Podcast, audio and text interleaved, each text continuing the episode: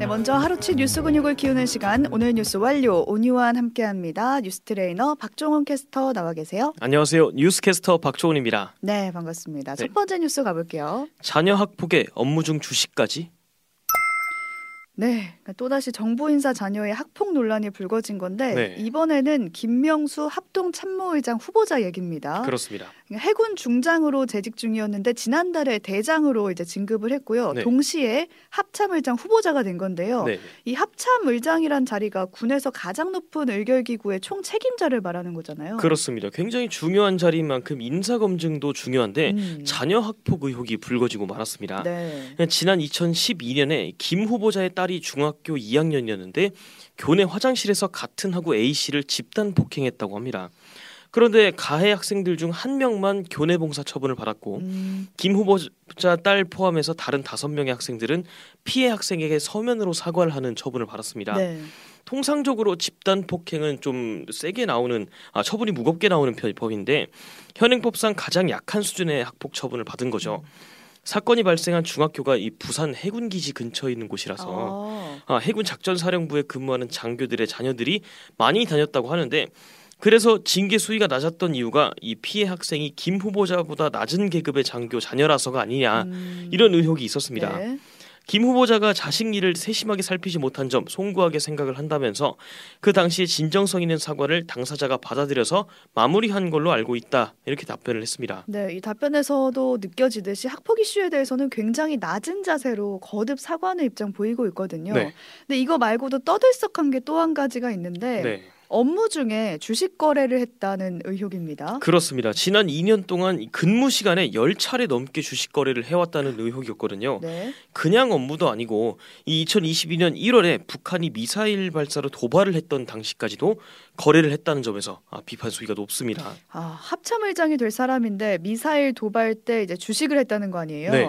근데 또 그날 찾아보니까 심지어 국가안전보장회의까지 개최된 그런 날이었어요. 그렇습니다. 그래서 지금 여당에서조차 국가적 위기 상황이었는데 부적절한 처신이었다 이런 비판을 하고 있고 본인도 고위공직자로서 부적절한 행위였다라고 사과를 했습니다만 네.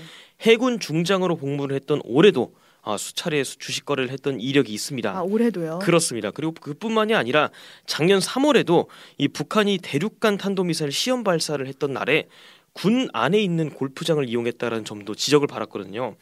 김 후보자 말로는 뭐 전투 휴무 같은 휴일에만 골프장을 갔고 보좌관 통해서 제한사항 없는 거 확인하고 치러간 거다라고 대답을 하긴 했습니다. 네, 그러니까 후보자의 자질도 문제인데 인사검증 과정에서 이런 학폭 논란 같은 그런 사항들이 좀 잡히지 않았다는 게 또 문제인 것 같습니다. 그렇습니다. 그러니까 학폭 이슈 자체가 지금 몇 번째 불거지고 있는데 그러니까요. 이런 상황이다 보니까 정부의 인사 시스템 그 자체에 문제가 있다라는 지적들 나오고 있다는 점 전해드리고요. 다음 소식 가보겠습니다. 다시 커지는 임금 불평등. 높은 임금을 받는 노동자와 이제 낮은 임금을 받는 노동자 사이의 격차를 임금 불평등이다 이렇게 하잖아요. 그렇습니다. 근데 그게 어느 정도인지의 측정을 계속 하고 있는데 네. 그동안 그 격차가 좀 완화되는 추세였거든요. 네. 근데 그 격차가 다시 벌어지고 있다라는 통계가 나왔습니다. 그렇습니다. 이 한국고용정보원이 지난 2008년부터 2022년까지 시간당 임금 격차 추이를 분석을 해봤습니다. 2020년까지는 고임금하고 저임금 간의 격차가 완화되는 모습이었거든요. 좋은 추세였어요. 그렇습니다. 그런데 2020년을 이후로 격차가 증가하는 쪽으로 전환이 됐습니다. 나쁘게 변한 거죠. 그렇습니다. 구체적으로 좀 보면 임금이 적은 쪽을 1분이라고 두고 높은 쪽을 10분이라고 두고 총 10개 분위로 나눠볼 수 있었는데 2020년부터 2022년까지 시간당 임금 상승폭이 1분위에서 가장 작았고 90분위에서 가장 크게 나타났습니다. 네. 그러니까 이게 안 그래도 저임금인 노동자 그룹에서는 임금 상승폭이 작았고 이미 높은 임금을 받는 고임금 노동자 그룹에서는 임금 상승폭이 컸다는 겁니다. 네, 그러니까 결과적으로 놓고 보면은 임금 격차가 더 커졌다 이렇게 볼 수가 있는 건데 네. 이유가 뭔지 궁금해요. 낮은 임금을 감수하고도 일을 하는 여성이나 고령층 노동자들이 증가했기 때문이고 50대 이상 근로자들이 늘은 것도 영향을 좀 줬거든요. 통상적으로 50대는 뭐 계속 일을 할 수도 있고 퇴직을 할 수도 있고 재취업을 할 수도 있기 때문에 임금 불평등이 가장 심한 연령대로 꼽힙니다. 인구 구조의 변화도 좀 어느 정도 영향을 끼쳤다고 볼 수 있는 거죠. 네, 그러니까 결과적으로 임금 상황이 좀 안 좋은 쪽 경향성을 보이고 있다라는 얘기인데 네. 새로 생기는 일자리조차 요즘 주로 저임금 일자리가 많다라고 하잖아요. 그것도 그렇습니다. 좀 원인이 아닐까 싶습니다. 같습니다. 다음 소식 가보겠습니다. 세금 체납자 실명 공개.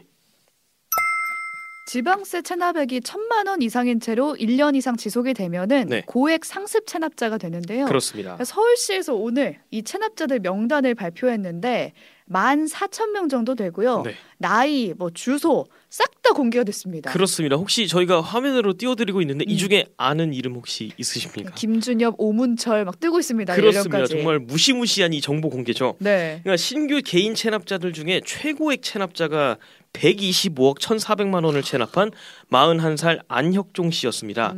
그리고 기존 체납자하고 신규 체납자를 포함을 하면 이 개인 최고 체납자는 190억 1,600만 원을 체납한 41살 담배업자 김준엽 씨였습니다. 네, 담배업자 김준엽 씨. 네. 그러니까 이 이름이 뇌리에 와서 딱 박히거든요. 그렇습니다. 게다가 옆에 주소까지 딱 나와 있으니까 주변에서 좀 수근수근할 것 같아요. 그렇습니다. 그럼 뭔가 세금을 내야겠다 이런 압박하는 효과도 있을 것 같고요. 좀 그랬으면 좋겠는 게 이거 올해 신규로 등록된 체납자가 1,300명이었고 체납액만 912억 원이거든요.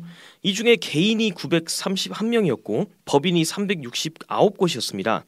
1인당 평균 체납액이 7천만 원 가량이었고 구간별로 좀 살펴보면 1천만 원에서 3천만 원 정도 체납한 사람이 728명으로 가장 많았습니다. 네. 그리고 3천만 원에서 5천만 원 사이, 5천만 원에서 1억 원 미만, 그리고 1억 원 이상 이렇게 뒤를 이었고요. 그리고 지금 전체 체납자들이 내지 않은 세금만 다 합치면 1조 6,413억 원입니다. 그러니까 거의 2조가 좀 안 되는 돈인데 그렇습니다. 이렇게 공개만 할 게 아니라 세금을 걷기 위한 좀 실효적인 대책도 같이 가야 될 것 같아요. 그렇습니다. 지금 그래서 이 서울시에서는 고액 체납자들 좀 대상으로 가택수색이라든지 출국금지 같은 조치를 좀 내릴 거고 수색 활동도 계속 이어갈 거라고 밝혔습니다. 네, 안 그래도 요즘 세수 결손 사태가 벌어지고 있는데 체납 세금을 받아내는데 좀 힘써보는 것도 방법이 되지 않을까 싶습니다. 네. 다음 뉴스 가보겠습니다. 대망의 수능 주의할 점은? 전국의 수험생들이 기다려온 대입 수능이 바로 내일이잖아요. 그렇습니다. 수능날 혹시 기억하시나요? 아직도 생생하게 기억하고 생생하게 나는 젊다. 정시 대학생 출신이기 네. 때문에 네. 생생하게 기억하는데 중요한 시험인 만큼 내일만큼은 온 나라가 이제 수능에 맞춰서 초점이 돌아가잖아요. 네. 어떤 게 달라지는지 살펴보겠습니다. 네, 시험 시간과 혼잡한 출근길 시간이 겹치면 큰일 나잖아요. 관공서나 기업체들 출근 시간이 10시부터로 조정이 됩니다. 네. 은행이나 주민센터 오픈런 하실 분들은 아침 10시부터 운영한다는 거 꼭 기억하셨으면 좋겠고. 은행 10시에 열고요. 그렇습니다. 그리고 수도권 같은 경우에는 이 수험생들 등교 시간대 지하철 운행 대수도 늘어난다고 합니다. 그리고 수험생 이동 경로에 경찰차나 행정기관 차량 같은 것도 비상수송을 위해서 대기를 한다고 했고요. 3교시에 영어 시험이 있잖아요. 그쵸. 이때 오후 1시 10분부터 한 35분까지는 듣기 평가. 정말 예민한 시간입니다. 엄청 조용해야 돼요. 이때. 그렇습니다. 네. 그래서 이때만큼은 소음이 발생하지 않도록 항공기는 물론이고 헬기까지도 이착륙 시간을 조정할 예정이라고 합니다.